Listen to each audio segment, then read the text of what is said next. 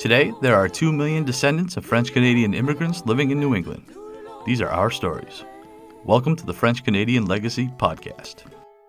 Venez tous jeunes et garçons, je vais vous raconter l'histoire de notre immigration ici USA, is the French Canadian Legacy Podcast. I am Jesse Martineau. Now, today's guest is a name that I suspect will be familiar to a great many listeners of this podcast. Dennis Ledoux is the founder, director, and editor in chief of the Memoir Network and is the author of the classic Turning Memories into Memoirs, a handbook for writing life stories. He has worked with thousands of first time and experienced writers, and he was twice chosen for a Maine Individual Writing Fellowship. And his collection of short stories, Mountain Dance, uh, was selected for a Maine Fiction Award.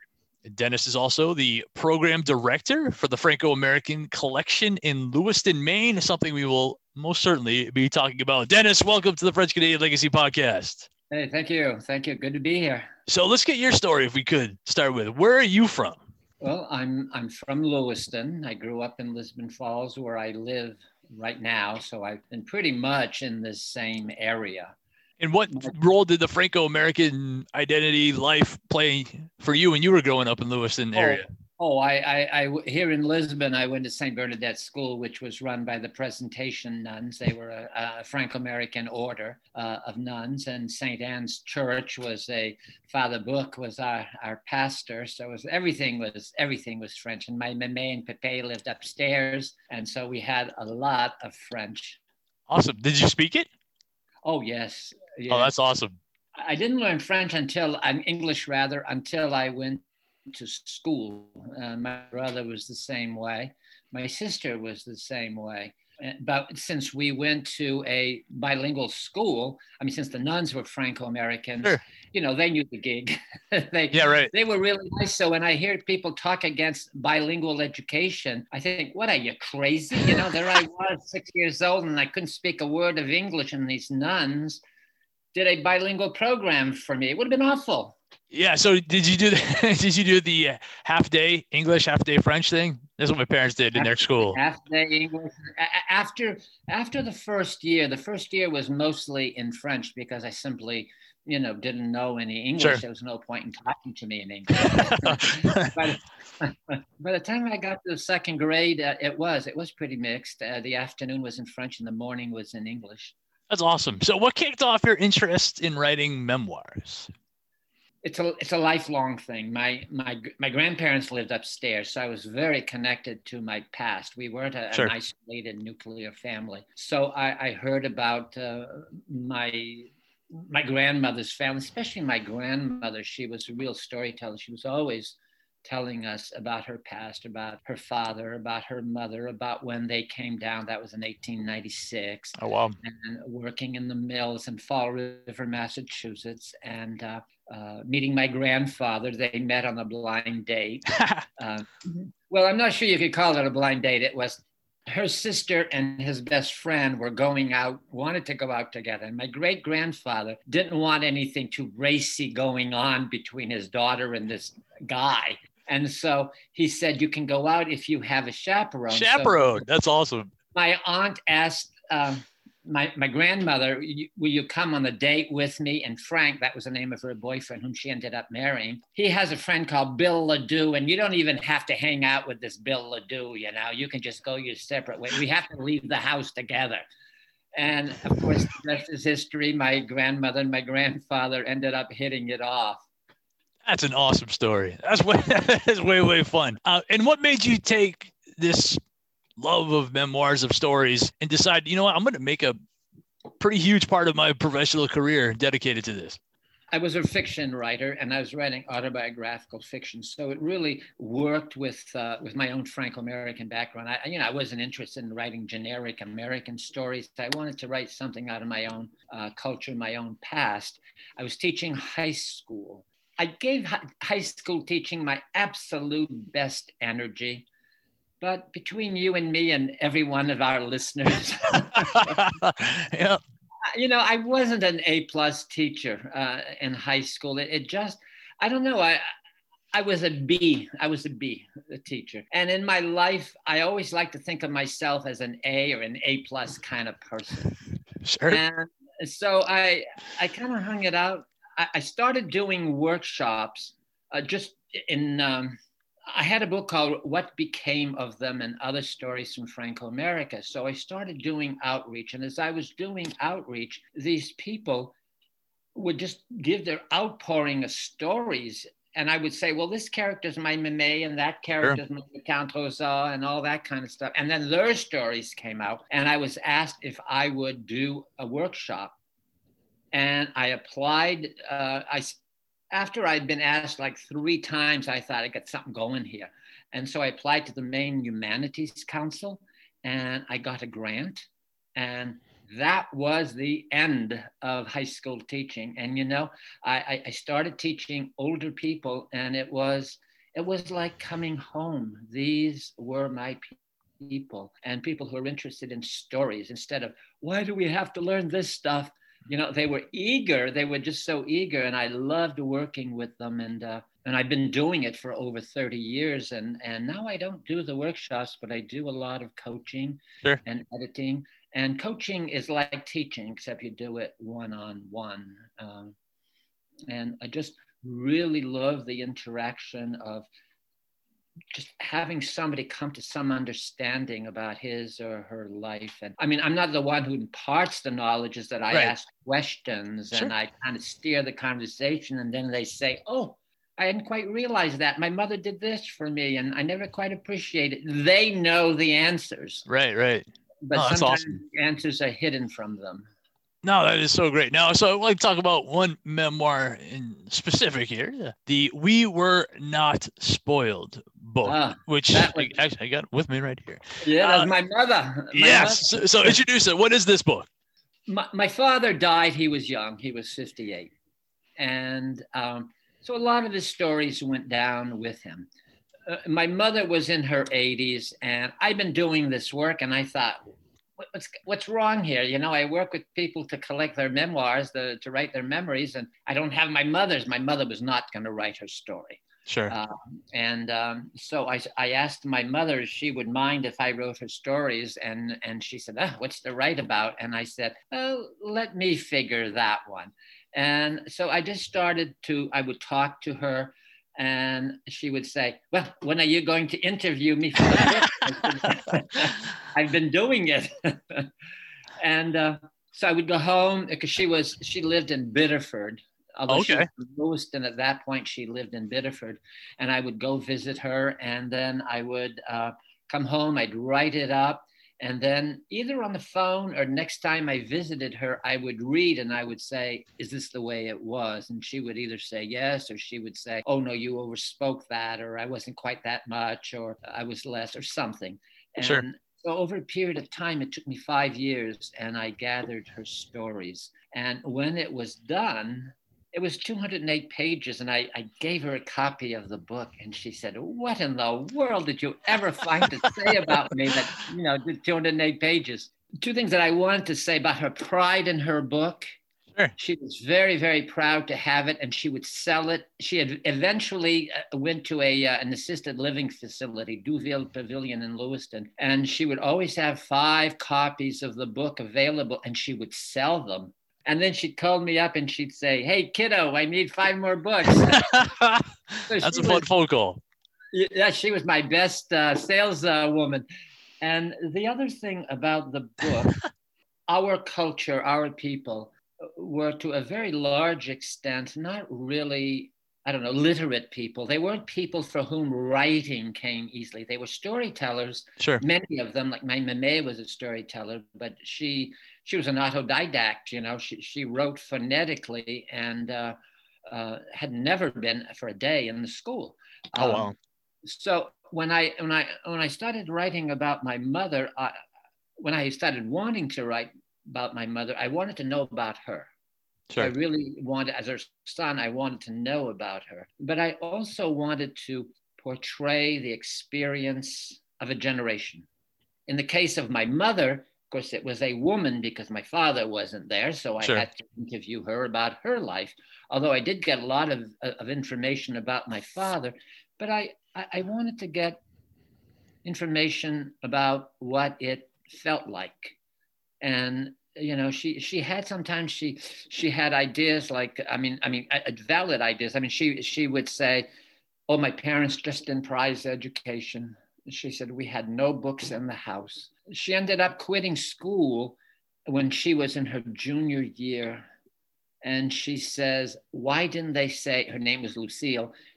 She said, "Why didn't they say, Lucille, you only have a year and a half we don't want you to stop school. Right. He said, but they were happy to have me quit school so that they could have my my salary, my income. Sure. Uh, and in those days, kids gave their money to their parents. right. So she had that kind of of uh, of feedback, and then she had, you know, she said she went to high school and they had she took French class, and she said it was just a waste of time. She, you know, she had gone to a bilingual school.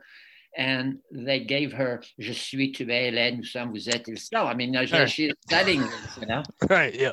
And so she said she got easy grades. She she got A's, but she said she didn't learn anything. So as a result, when you combined, and she said they didn't expect her to be anything, uh, you know. And at, at Lewiston, in Lewiston, which was predominantly French, Right. the teachers expected her to quit school. The teachers expected her to work in the factory.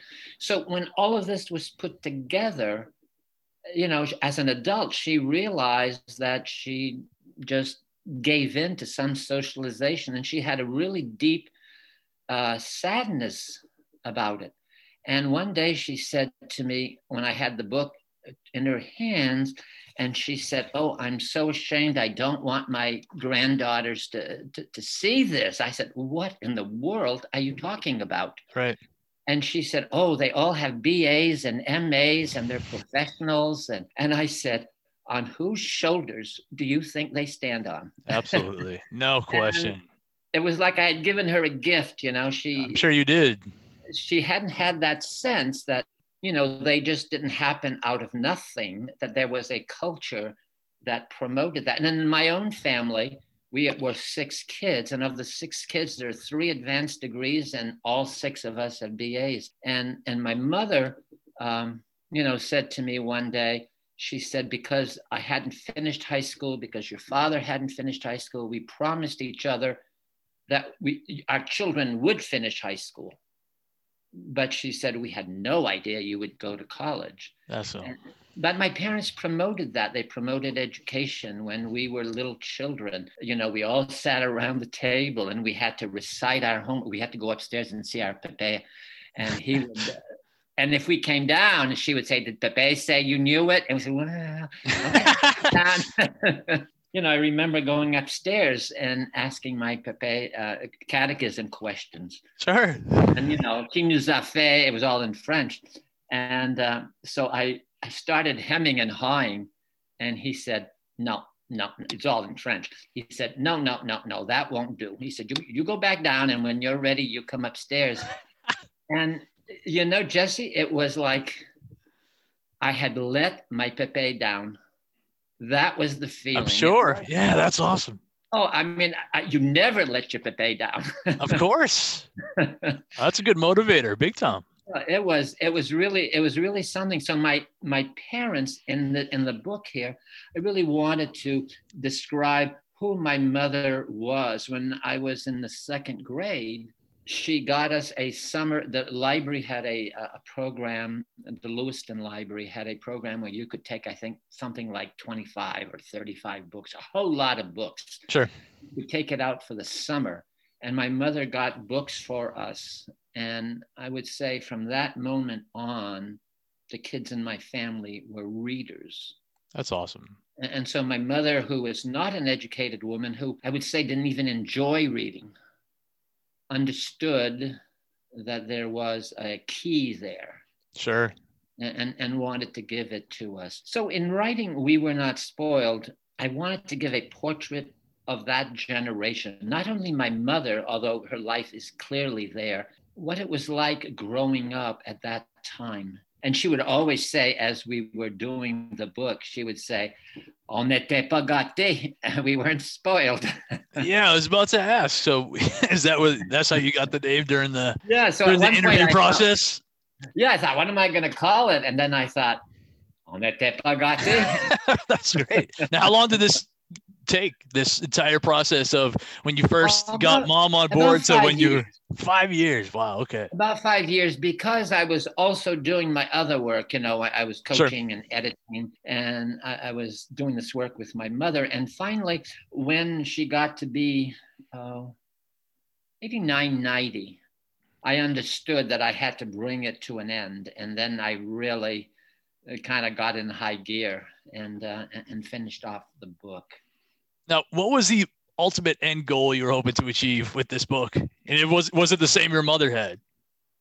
I, I, think it, I think it was to preserve her story. You know, you know, sto- uh, uh, you know, if, if, you if I would ask you about your parents, you might give me a lot of disparate facts. I, I mean, I don't know you, but no, sure, yeah, yeah, yep. they do, and how the facts linked together, how this fact led to a development of, of your parents' self concept, for instance, your father's how, how, he thought of himself. Sure. I mean, I really didn't know those things. So as I spoke to my mother and I had uh, occasions, um, you know, one one day she spoke to me about going to a, a, a, school function. She was in the eighth grade, and she missed the, the, the time. It was really on another day, and there was another girl there uh, who went to the school, and she had also the wrong date, and she went she went, um, she said, come to my house and let's just play. So my mother, who was like 13, you know, said, sure, it's a kid, you know? Right, right. And she went off. And then when she came back home, her parents said um, that she, she was a little later than anticipated. And her parents said, uh, well, we called the school and they said there was no meeting. And she said, oh, I went to, her friend's name was Juliette Bilodeau. And she said, I went to Juliette Bilodeau's house and she said, My parents treated me like I was going to get in trouble. and, you know, she said, That's not the girl that I was. And, and, and she said, that really made her feel very sad that her parents didn't know who she was. Wow. And for me to discover those little things about my mother, how she was shaped, finally, I pieced so many things together, and it's in the book. So that was wonderful. And then the other thing was, how did a woman, how did she, how did she become herself? What was the war like for her? My dad, who lived, actually, my father, it was the boy next door, and ah, uh, that's cool. They they married, and he went off to war, and uh, what was that like? What was it like to have her baby? And my brother and my father was gone, and then she had me, and then she had my sister, and then there was some other sisters. And so all of that came together in the book. If anybody is listening to us, you know, I mean, anybody is. I certainly hope that a lot of people are listening to us. I know, Me too. I know they are. Um, you know, question your parents ask them questions take notes on it try to try to make the links um, so that the the story hangs together uh, and it's just it's enormously rewarding. Sometimes my mother has been gone now for five years. I, I, don't know this gift this book for me is such a gift and that my children have it my nieces and nephews have it and my grandnephews and nieces my granddaughters you know they all have it they all have sure. this book. But not only that i get letters from people I never thought I would make any money with this book. You don't usually make money with memoirs. You know, you just write them because you love to write them. And I get letters from people and they say, You wrote my mother's story. How did you know my mother? that is awesome. It is. It is. It's really, it's really very satisfying uh, to to know that it it it, it create. I think it wrote it, it filled a certain void well, in a certain part of the Franco community, I guess. And I have currently, I am currently writing my memoir, which is from 1947 to 1960, my first 13 years.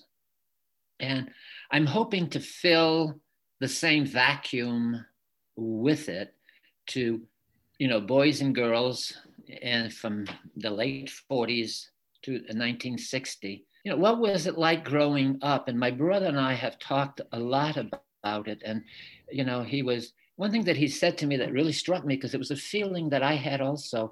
He said, when we studied American history, I used to think, oh, this is somebody else's history. I have Oh, to yeah. know it, but it's not Yeah. really my history. And, and that was the same feeling that I had. And it was it was interesting to me to know to know that. So my book really looks at the at acculturation. How, how does one become acculturated? Because I'm your parents' generation, I, I presume. I don't Yes, know sir. your parents, but I presume You are. I'm their generation. so, you know, how did one acculturate? How does one start not speaking English, learning to speak English as I am doing to you right now? And what was the, the experience, the experience of, of changing languages, of loss, of, of feeling, you know, we grew up in a Yankee community in a country in Lisbon. And I just remembered people referring to us as those French kids. And I always felt that it was demeaning in some ways. It was like we weren't real kids, we were those French kids. Yeah, right. and uh, you know there was a whole lot of that stuff so i'm just kind of writing about it uh, really learning english um, you know when i was a kid we studied aeroplane A E R O P L A N E, and but we also studied a a-i-r but we studied both of them and kids who were like five years younger than i did not study aeroplane or encyclopedia E. p-a-e Gotcha. it's another you know when i think back on it you know it's another world Yeah, that's awesome. So that's very cool. So you're putting yours together. What where would you suggest somebody who's looking to tell either their story or maybe one of their parents' stories or relative story? Where where do they start? there are many places to start. One is you go to the library. And when I say go to the library, I'm going to suggest that they come to the memoirnetwork.com. There you go. To be a site that I know. Yeah. Uh, I have 500 posts on my blog. And your questions are answered someplace. That's there awesome. There's a there's a big category list. I, I don't know i might have like 30 different categories. You just go down you know are you looking at how to start? Are you looking at point of view? Are you looking at uh, telling the truth dealing with pain? Just go to the categories and read through the categories. And so i think that that's a good place. But concurrent with that because if all you do is you study memoir writing that's that's that's not writing a memoir Correct. So, yep.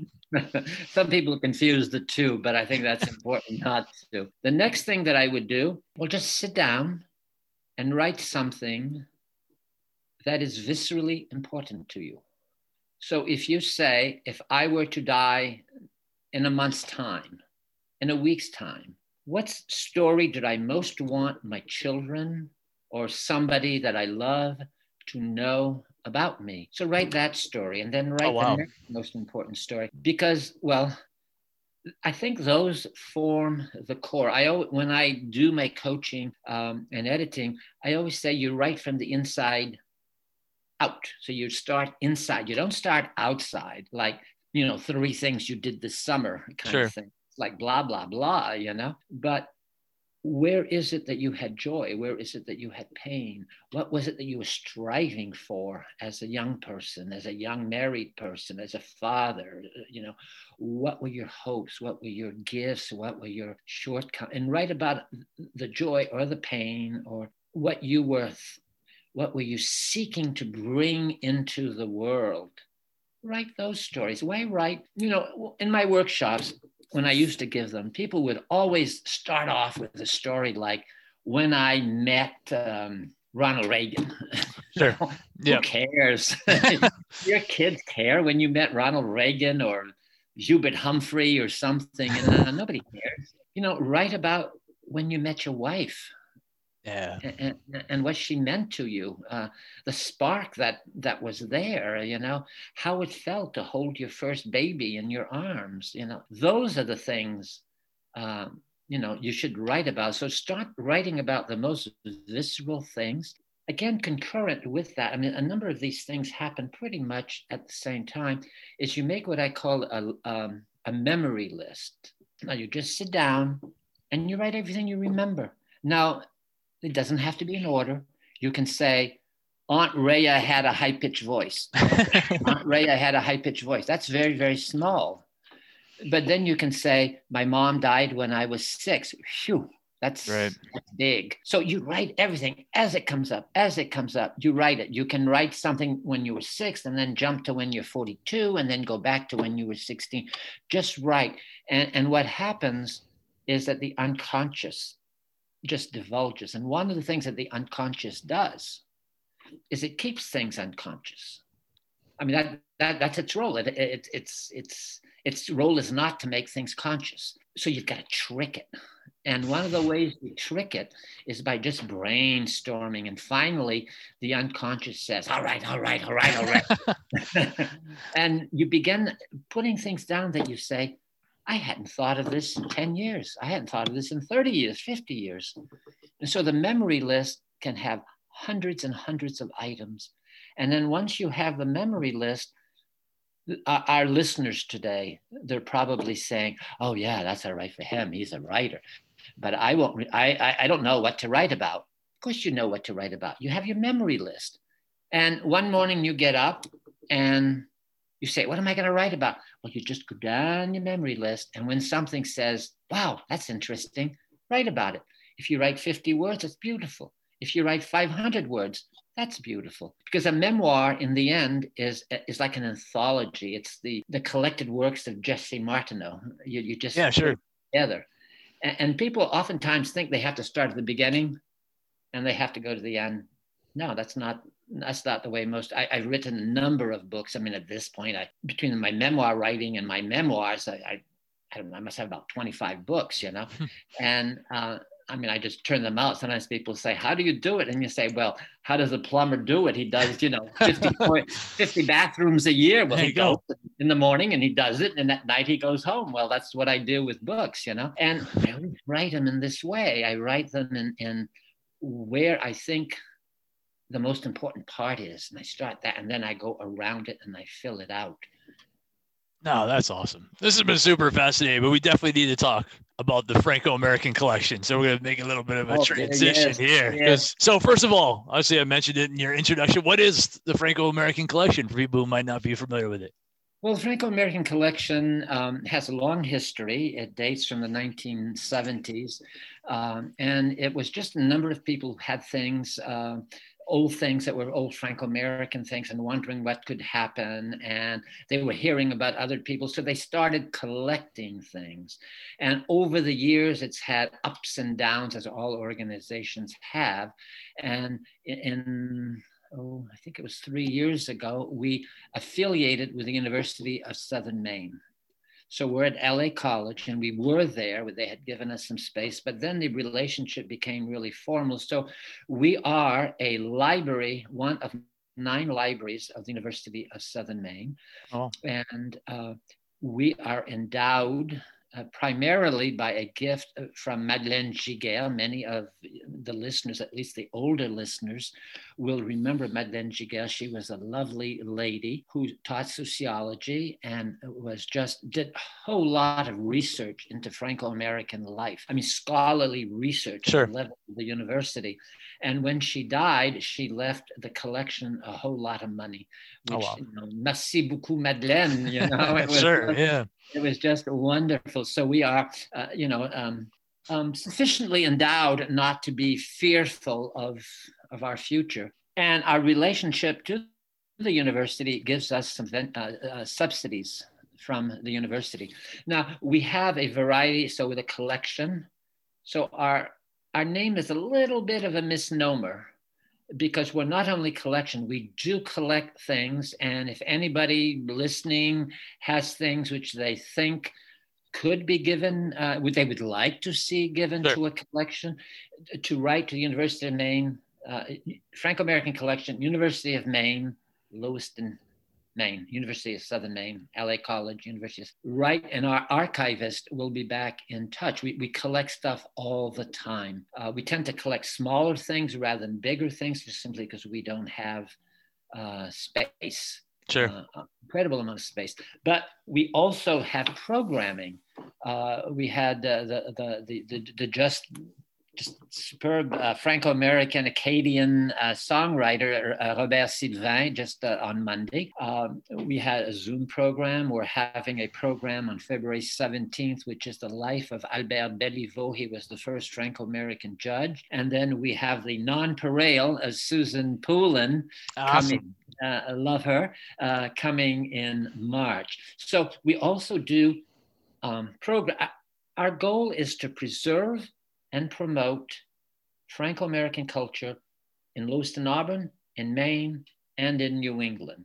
And we hope, as, as we have done, to continue working with our sister organizations in, in New England. It's a really um, a growing organization. The collection uh, went from some hard days to really being invigorated. We have a, a, a an active board, uh, and um, we've been doing everything with Zoom these days. So we really, it's you know, it's when we have board meetings, it's a wonderful way to get you know our agenda A, B, C, D, and we get it done.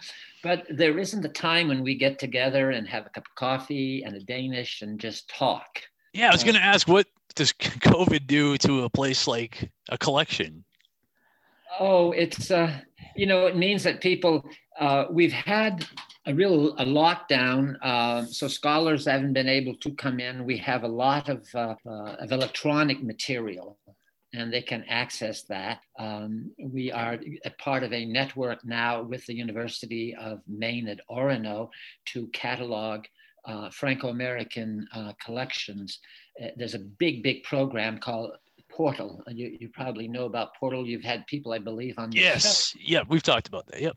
Yeah. So, um, so we're we're connected to Portal also. So awesome. it's possible to to uh, to see some of our things. Like when Robert uh, Sylvain was was on, we had um, I don't know, we had 77 people on the Zoom call, which was felt really nice. But I could think, wow, you know, if we had been in our hall, which is room 122 at uh, US, USM LA College, you know, we would have all been there and sure. he had the chansons à répondre and we would sang with him. So there was an element that, you know, sadly uh, is not available to us, but we refuse to close down. So our, our, our, uh, our programming is just continued. And I have to say that the, the uh, Quebec delegation in Boston has also been very generous in nice. helping us uh, with our programming. So we are very grateful um, to those folks. And we're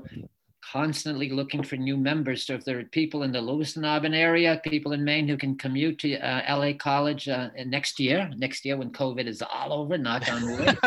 uh, you know, we have programs there at USM, and uh, we usually have you know some refreshments and it's a really nice way to meet other franco-americans because last year people would say oh it's so nice to get together and to speak some french and to be with people who are concerned and uh, about you know franco-american culture. So I, I, I would invite people to connect to us. If you put franco-american collection lewiston uh, you're going to get to our website so you don't need to remember the url just put franco-american collection lewiston and, and you'll get to our, our, our site very, very fun. And I would assume that's where they could find all your upcoming programming as well. Yes, yes, our programming uh, is all there, and we also have the programs from last year are all. Oh, nice. So, so you can download that. We do have a in the fall. We had a um, a story preservation sequence, and we had a woman, uh, Molly Graham, doing uh, oral history, and oh my gosh, I forgot her name. I'm sorry. Uh, a woman from uh, the, the, the Maine State Library who talked about genealogy, and she was excellent. And she knew a lot about Franco. She wasn't Franco American, but she really knew a lot about Franco American genealogy. And then I did a program on writing your stories, and that's available on our site. Awesome. They're, um, they're four hours. Uh, it's like a little course in, in keeping family history. So the collection is not only about history, it's about doing something in the present to sure. promote, like you are doing. we're no. all part of a network. Yeah, absolutely. Yeah, no question. And, uh, you know, we're trying to trying to spread uh, pride and uh, and awareness about being Franco Americans. Now, does the stuff get posted immediately if I were to go now Would I be able to check out the Robert Sylvain event? Oh, I hope so. I, I think he is because okay. the yesterday there I, I, received an email saying, well, I'm you know just part of the mailing saying that it was available. So I'm presuming that it's on the site itself. Awesome.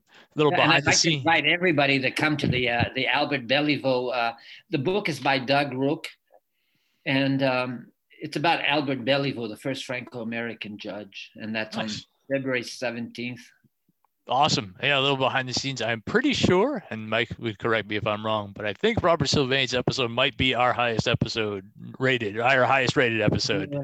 for the podcast. He gave, he gave very, very a, popular guy. Yeah. Oh, he gave such a good program. You know, it was just uh, given the limitations you know that uh, the interaction is a little far sure but he, he just rose to the occasion we were you know uh, the board members were just all very very pleased and by the interaction i think people were also very pleased that's awesome. Well, this has been a ton of fun. Now, if somebody wants to get in touch with you uh, or follow the me- the Memoir Network or know when yours is coming out, how can we, how can they do that?